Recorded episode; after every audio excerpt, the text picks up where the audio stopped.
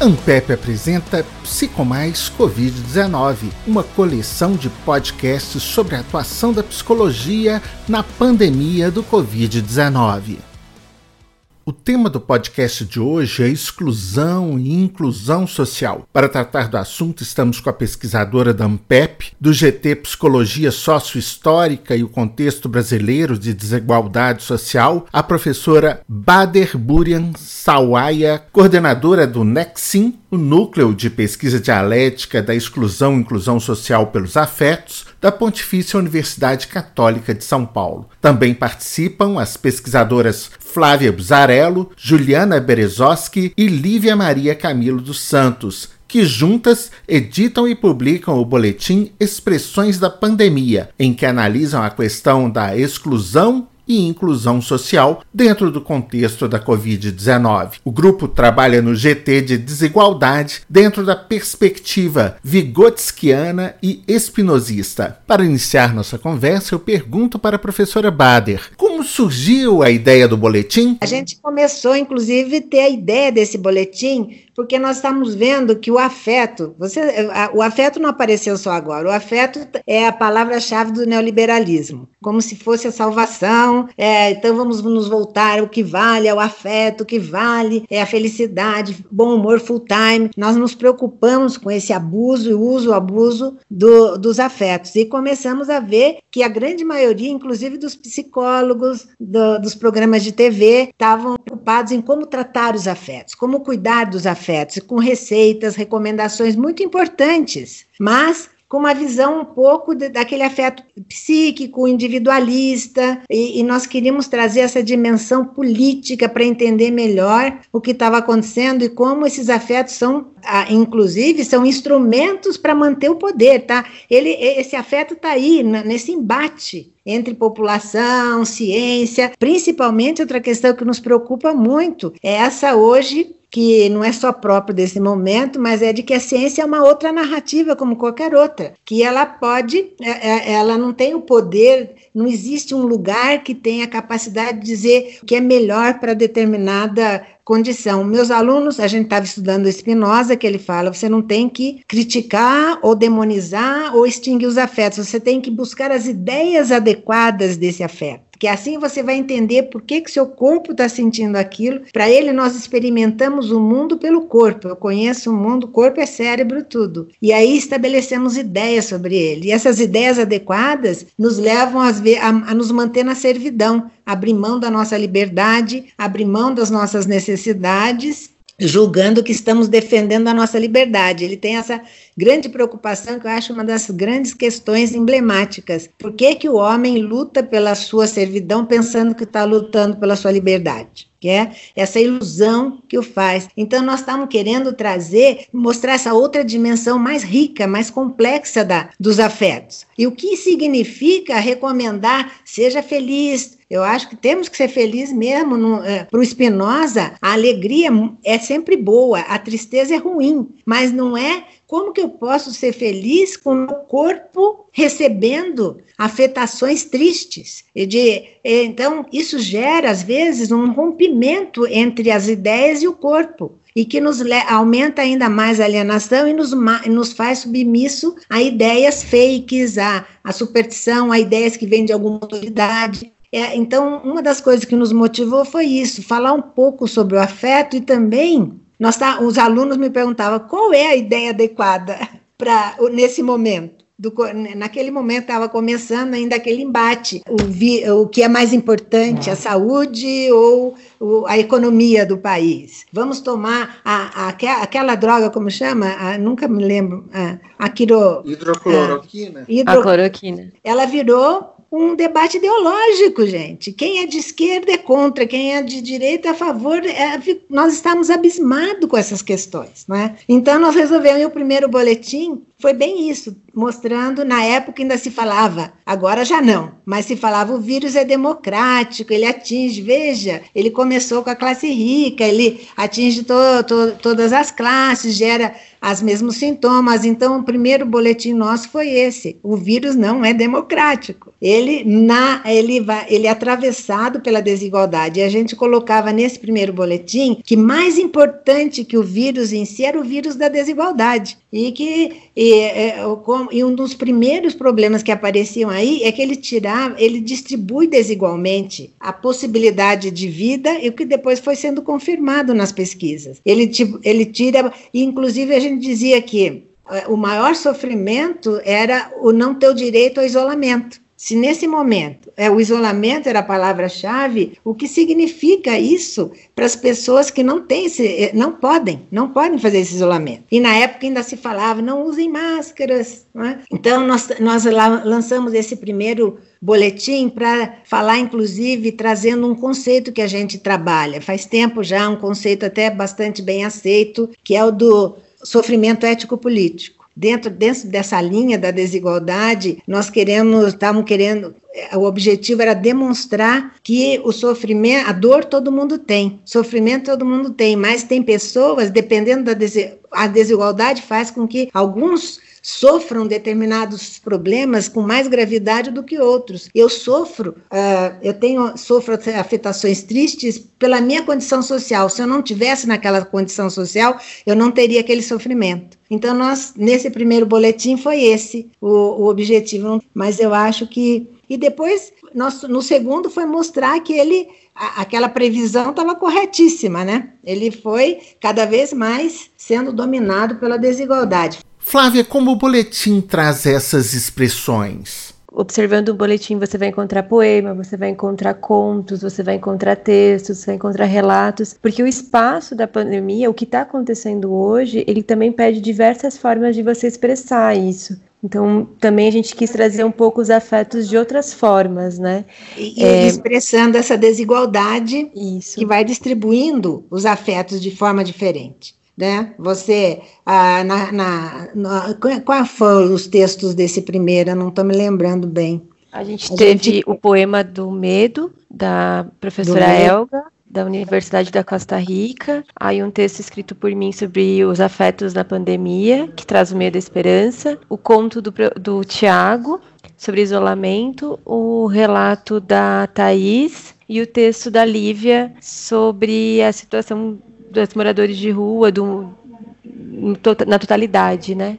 Então, né, era tentando mostrar, inclusive, que o medo era diferente. Não, o medo não é uma coisa única. É, é um, Para uns era o medo do, de, de, da solidão, do isolamento, do que o corpo vai sofrer com esse isolamento, e o, o medo do vírus, da contaminação, e o medo da fome que estava aparecendo muito forte e não se falava ainda naquele momento, né? O, o medo da fome depois a gente foi vendo que esse medo ele vai se complexificando, é o medo dos políticos, dos desatinos, o, o medo da, da, de, de que se, agora do futuro, né? Nós estamos cada vez mais, esse medo vai se ampliando. E o problema, segundo Spinoza, que a Flávia trabalhou no texto dela, ele trabalha sempre, ele vai mostrar que os afetos, eles são aparecem sempre em dupla. A gente tem que trabalhar os afetos em dupla. Ele vai colocar que o medo e a esperança são os afetos mais políticos, os, os afetos que mais sustentam regimes autoritários, que mais mantêm as pessoas na servidão. Nós estamos vendo isso por medo, só que ele fala você tem medo de que algo, algo ruim aconteça, mas tem a esperança que aquilo não vai acontecer. Então aquilo não te mobiliza. Nos, no começo nós estávamos com medo do vírus tal, mas com a esperança que fosse melhorar, que talvez aqui um país tropical não fosse disseminar. Agora, conforme vai passando o tempo, e a gente coloca isso no terceiro, o tempo é um elemento fundamental nesses afetos. E nós vamos perdendo a esperança e vai ficando só a desesperança.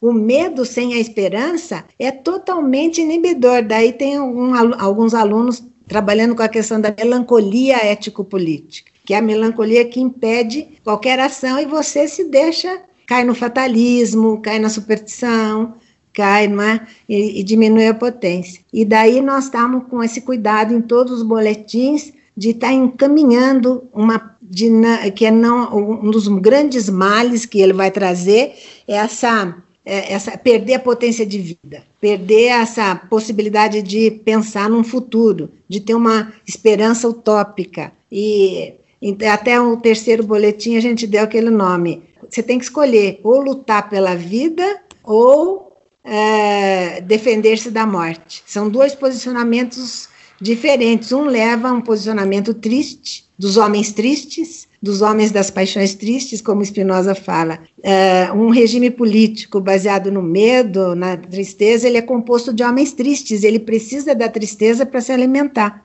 É? E ele fala: se um futuro, se você pensa em criar um futuro a partir do, do medo, da desesperança, não pense que esse futuro vai ser diferente. Por isso que eu fico preocupada se esse futuro vai ser melhor, né? É, a fuga da morte, se você faz um futuro pensando só em fugir da morte, esse futuro vai nascer do ódio, vai nascer da impotência, vai nascer da fraqueza. Esse é o grande medo nosso que a gente está sempre alertando. Lívia, como você explica os objetivos desse boletim editado por vocês? Eu acho que esse boletim ele tem teve dois objetivos é, um deles que a Bader já trouxe é de quebrar essa falácia de que o vírus é democrático, que ele afeta todos os corpos de modo igual, e isso não é real, né? A gente está vendo cada dia mais que pessoas em situação de desigualdade social são afetadas de uma forma muito mais cruel, mais severa, né?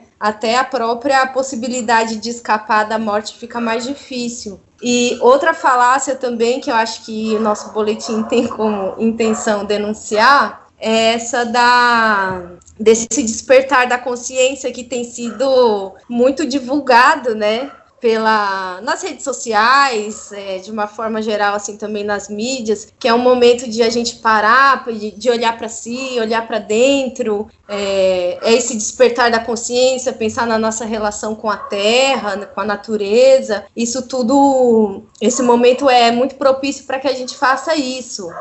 E na realidade, esse momento ele tem mostrado que o despertar da consciência, ele também é um processo que é restrito a pessoas que são privilegiadas, né? Somente quem tem condições de ficar no isolamento social dentro da sua casa vai conseguir chegar nesse despertar de consciência ou não, né? Mas é também a ideia do boletim é também quebrar, né, romper com essa, com esse discurso, com esse discurso que é muito, atualmente tem sido muito divulgado pela psicologia positiva, dos coaches, né? Então também para para a gente não cair nessa nessa falácia, né, de que é um momento de é realmente de olhar para dentro, claro, mas também levando-se em consideração as desigualdades sociais e a, os atravessamentos todos que isso tem, né? É, o Vygotsky, ele não. A, o Spinoza jamais aceitaria essa ideia de vou olhar para dentro de mim, vou buscar quem eu sou. Para ele, é, eu acho interessante, ele é um. Ele, ele discute a questão da tristeza, mas ele, na verdade, ele é um filósofo que defende a alegria. O, o que impulsiona a ética, na base da ética é a alegria. Não existe ética na tristeza, ninguém aprende na tristeza. Então, o, e o que é essa alegria para ele, né? Para ele, essa concepção de que nós somos potência de vida. Até brinco que o, o vírus está mostrando que ele tinha razão. O que a grande pergunta dele também era essa. Até hoje ninguém ainda descobriu que pode um corpo a potência desse corpo. O Deleuze repete essa frase, o Deleuze é que reatualizou essa frase e fica repetindo, e agora a gente está vendo o que pode ser, ele fala, o que man, quem somos nós? Nós somos a única coisa que me define é nós somos potência para perseverar na existência. Todos os o vírus também é uma potência para perseverar na existência. E, nós, e isso está mostrando que a gente tem essa potência. Uns mais, outros menos, as forças sociais. Na verdade, nós temos os bloqueios sociais para uns mais do que para outros. Nós estamos aqui, só que ele diz assim: sozinhos é difícil. Ele é um filósofo também do coletivo e do comum. Essa não existe a felicidade de você consigo mesmo. A felicidade é saber que você tem essa potência de vida e que o, a relação com o outro aumenta a sua potência de vida. Ele fala: o homem sábio, potente, não é aquele que vai fazer coisas esperando por recompensa. Ele fala: quem age esperando recompensa, ou quem fica feliz recebendo recompensa, é escravo, é servil. Ele está é, vivendo pelo interesse do outro. Agora, quem é livre vai fazer a, a coisa adequada, o bem, porque aquilo é o ele acha que é o correto. Para ele, assim, nesse sentido, ele vai percebendo que o maior bem para ele não é a propriedade privada, mas é outro homem. Eu nunca vou ser feliz sozinho comigo mesmo. Essa minha potência de vida, ela só se move nos encontros. Eu acho isso que é o melhor dele. É, ele, é o nosso, a minha potência de vida é relacional, não é eu comigo mesma vou lá buscar no fundo de mim essa potência, né? Então, essa é uma outra coisa que a gente estava querendo mostrar, que na, ele está sempre defendendo que sozinho eu posso, meu conatus murcha, eu preciso dos encontros. Ele, esse, esses encontros com coisas, com animais, com homens, tem encontros que vão deteriorar meu corpo, como o vírus agora, mas, mas o vírus atravessado pelas iniciativas de políticas sociais. Então, é, essa, esse encontro com o outro é fundamental. Daí nós temos elegido outra categoria, afeto, sofrimento ético-político, mas o comum. Esse sentimento de comum de que só unindo, quando eu estou enfraquecido, a união do conatus, ela vai me fortalecer, não eu sozinho comigo mesma. Então, nesses encontros, até outra, essa é outra pergunta nossa do núcleo. Como é esse, esse encontro via através de uma tela? É possível um bom encontro que vá nos potencializar? Né? Flávia, e os boletins acabaram provocando interações? Como que foi a recepção? Foi o terceiro boletim, nós recebemos um poema de um leitor que, provocado pelo boletim, por um bom encontro com o boletim também, ele quis escrever sobre o que ele estava sentindo. Então, acho que pensando nessa questão também do próprio encontro e da expansão do Conatos, as diversas expressões que o boletim acaba trazendo também acaba afetando as pessoas dentro dessa situação toda, né? Também de isolamento, de isolamento de encontros também, em muitos momentos que a ideia surgiu até de uma discussão nossa no núcleo, onde um dos nossos companheiros ele disse uma frase que a gente estava falando muito sobre essa coisa do, do, isolamento, de a gente ficar preso, de não ter o contato com outros corpos, né? O contato físico. E aí ele jogou essa ideia de que voz também é corpo. Então a gente pensou o boletim como uma forma de expressão mesmo das nossas vozes para promover os afetos, né? Que é a forma como a gente tem conseguido, é a possibilidade que a gente tem nesse momento. Bacana essa questão da voz trazida pela Lívia, né? Mas, Bader, como que Vidovski vê isso? A, a tecnologia, ela é fantástica. Nós não somos como a escola de Frankfurt, que fica fazendo crítica à tecnologia. Nós, é nosso, o Vygotsky, o nosso outro psicólogo soviético, que é a nossa referência, ele coloca que a, a potência, ele, ele segue isso do, do Spinoza. Mente e corpo são potentes ao mesmo tempo, não existe uma hierarquia entre eles. Isso é difícil de entender, mas o, o corpo é tão potente quanto a alma. Não existe uma alma potente e um corpo enfraquecido. É preciso que essa potência seja ao mesmo tempo dos dois, porque os dois são da mesma substância. E o Vygotsky vai falar, trazer isso para a psicologia, vai dizer: o homem, ele acreditava na possibilidade do homem é, de se desenvolver infinitamente e se libertando da fisicidade. É, ele não é, ele não fica mais preso às leis da natureza. Ele consegue superar isso, adquirindo maior liberdade. Como? Então ele vai criando instrumentos que aumentam a força, a potência do seu corpo, a força da sua mãe, da mão, que seriam as máquinas, e vai, vai criando instrumentos que aumentem a potência da sua mente de pensar. Na época ele falava na aritmética, no, na, na linguagem. A linguagem era um desses instrumentos. Então, nós, nós não, demonizamos o, os meios de comunicação, ao contrário. Eu até brinco que quando Lenin descobriu o rádio, ele achou a coisa mais fantástica, conseguir falar com a Rússia inteirinha, sem sair do mesmo lugar, não é? Agora, o, o problema é esse exagero, que a gente não está mais, é, não é que ele veio substituir. Nossas pesquisas até estão demonstrando que realmente o contato físico é importante, mas é possível manter bons encontros através da tecnologia e através da palavra ainda. O, o Spinoza escrevia cartas, né? A, Flávia está querendo recuperar as cartas aí. Era assim que a gente afetava. As cartas são maravilhosas, aquela pesquisa do Snaniek sobre as cartas que os poloneses imigrantes dos Estados Unidos trocavam com seus parentes que ficaram no lugar de origem. É uma, uma análise sociológica incrível, né? Era uma forma de. Então, nós estamos também tentando a, analisar isso. O que é um encontro através de um bom encontro ou um mau encontro? Continua do mesmo jeito, mau encontro com fake news, com, com notícias estimulando ódio, tudo isso está passando por aqui, não é? Agora é preciso cuidado para que uma coisa não, não embole na outra e a gente perca a ideia do o que é uma ideia adequada. Essa é a grande preocupação nossa também. Né? Para esse agora nós estamos fazendo um que é sobre resistência.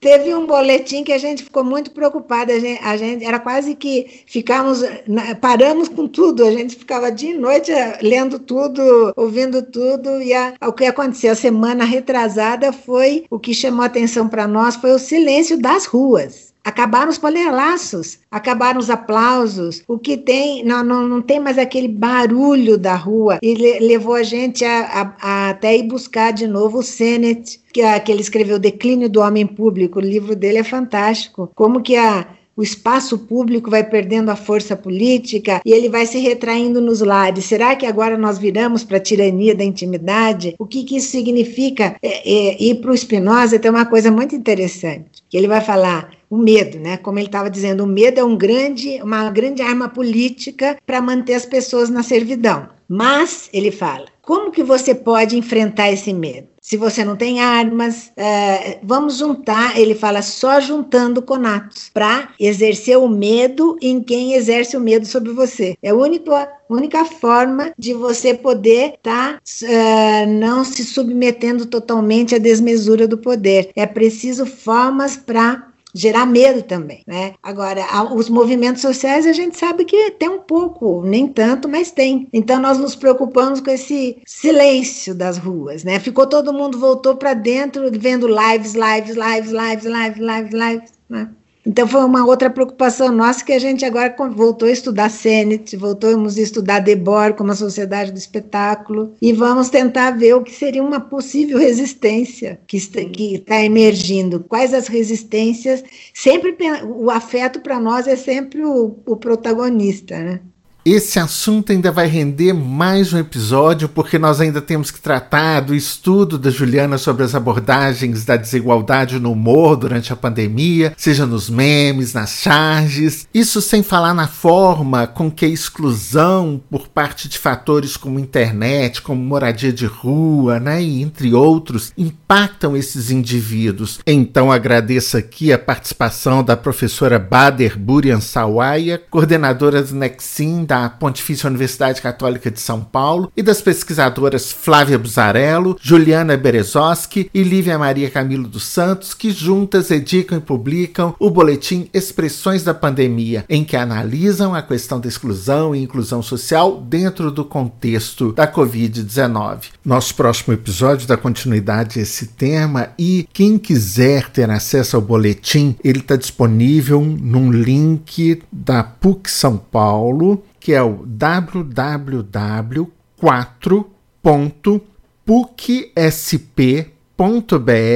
barra Nexin, Nexin escreve-se N-E-X-I-N barra expansões hífen da hífen pandemia .html. Então, quem tiver interesse, o boletim está disponível no endereço www.4 www.pucsp.br barra Nexin. Nexin se escreve N-E-X-I-N barra expansões hífen da hífen pandemia.html. Acompanhe todos os nossos podcasts. Toda quarta e todo sábado, um podcast novo abordando um tema específico para esse tempo de pandemia. Psicomais Covid-19. Participe você também com seu grupo de pesquisa.